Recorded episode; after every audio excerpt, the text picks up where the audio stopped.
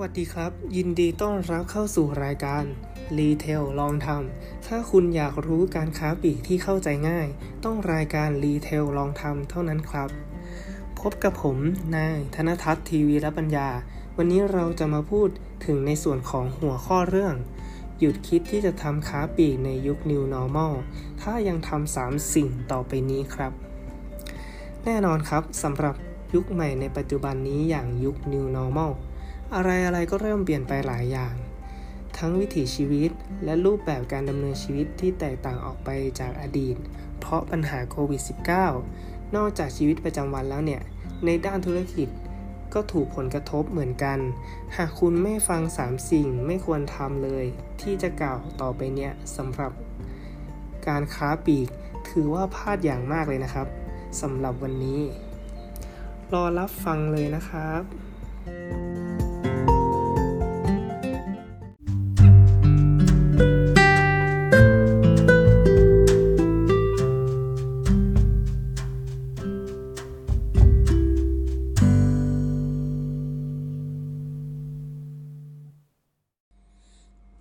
มาถึงรายการในช่วงที่ 2 กันเลยนะครับ กับหัวข้อในวันนี้ หยุดที่จะทำการค้าปลีกในยุค New Normal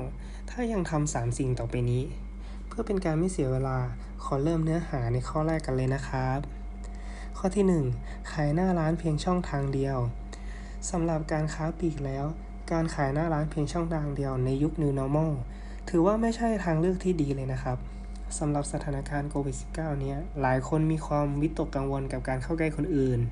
หรืออยู่ในจุดที่มีความรู้สึกแออัด เสี่ยงต่อการติดเชื้อ สถานการณ์แบบนี้จะมีคนมาหน้าร้านน้อยลง ทางร้านควรมีช่องทางที่มากกว่านี้ เช่น การขายผ่านสื่อโซเชียลออนไลน์แอปพลิเคชันต่างๆ นอกจากจะสะดวกแล้วยังลดความใกล้ชิดและปลอดภัยอีกด้วยนะครับ จบไปแล้วสำหรับข้อแรก เดี๋ยวช่วงหน้ามาเชิมข้อต่อไปเลยนะครับต่อ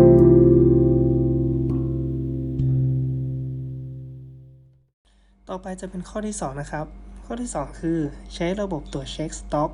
สินค้าแบบอนาล็อก ในยุค New Normal การใช้ระบบตรวจเช็คสินค้าสต็อกแบบอนาล็อก ถือเป็นสิ่งที่ล้าสมัยไปแล้ว การใช้ระบบนี้อาจจะมีโอกาสเกิดความผิดพลาดในการเช็คสินค้า และเกิดความเสียหายต่อสินค้าอีกด้วยครับ ซึ่งในปัจจุบันนี้มีทางเลือกมากมายในการเช็คสินค้า มีทั้งความแม่นยำ สะดวกสบาย ตัวอย่างเช่น การเช็คสินค้าในแอปพลิเคชันต่างๆ รวมไปถึงการตรวจเช็คผ่านอินเทอร์เน็ต เพียงแค่ทุกคนมีโทรศัพท์ ก็สามารถรู้ความเคลื่อนไหวของสินค้า ได้ตลอดเวลาหายห่วงเลยนะครับ เดี๋ยวต่อไปเราจะไปรับฟังข้อที่ 3 กันเลยครับต่อ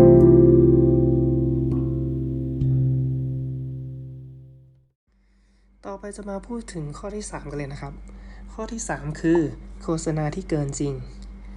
อย่างที่หลาย ๆ คนอาจจะรู้อยู่แล้วนะครับ การโฆษณาที่เกินจริง นอกจากจะผิดกฎหมายแล้ว ยังเป็นการทำลายตัวเองอีกด้วย แน่นอนครับว่า หากโฆษณาที่ดี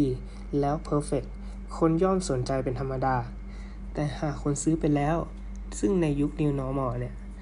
มีข่าวสารต่าง ๆ ถือว่าเร็วมากนะครับ รวมไปถึงการรีวิวต่างๆ ในยุคปัจจุบัน อาจเห็นเป็นจำนวนมาก เช่น พวกยูทูบเบอร์ Facebook ข่าวสารต่างๆ ตามโลกอินเทอร์เน็ต ผมแนะนำเลยนะครับว่าอย่าลองทำกันเลย จบไปสำหรับ 3 สิ่งที่ไม่ควรทำสำหรับการค้าปลีกนะครับ ต่อไปเราจะมาพักกันสักครู่แล้วไปเจอกับหัวข้อสรุปกันเลยนะครับ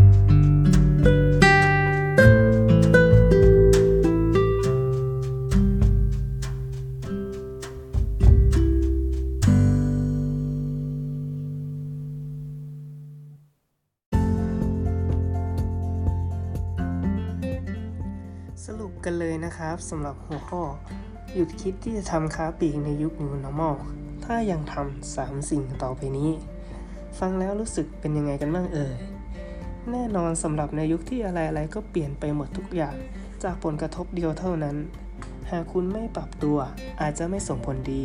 กับส่งผลเสียด้วยซ้ำไปครับ แต่ขอบอกไว้ก่อนเลยนะครับ ข้อมูลทั้งหมดที่ผมรวบรวมมา เป็นข้อมูลที่เรียบเรียง และสรุป ให้ทุกคนฟังเองนะครับ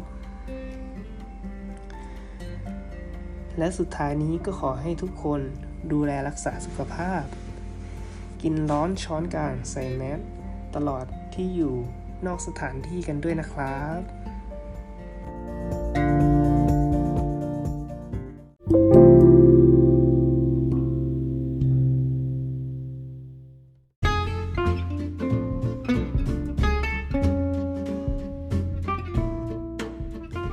อะ ลืมอะไรไปหรือเปล่า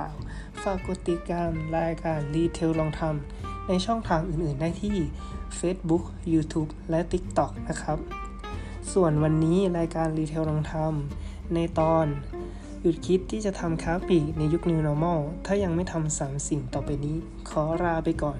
ฝากติดตามตอนต่อไปกันด้วยนะครับ สวัสดีครับ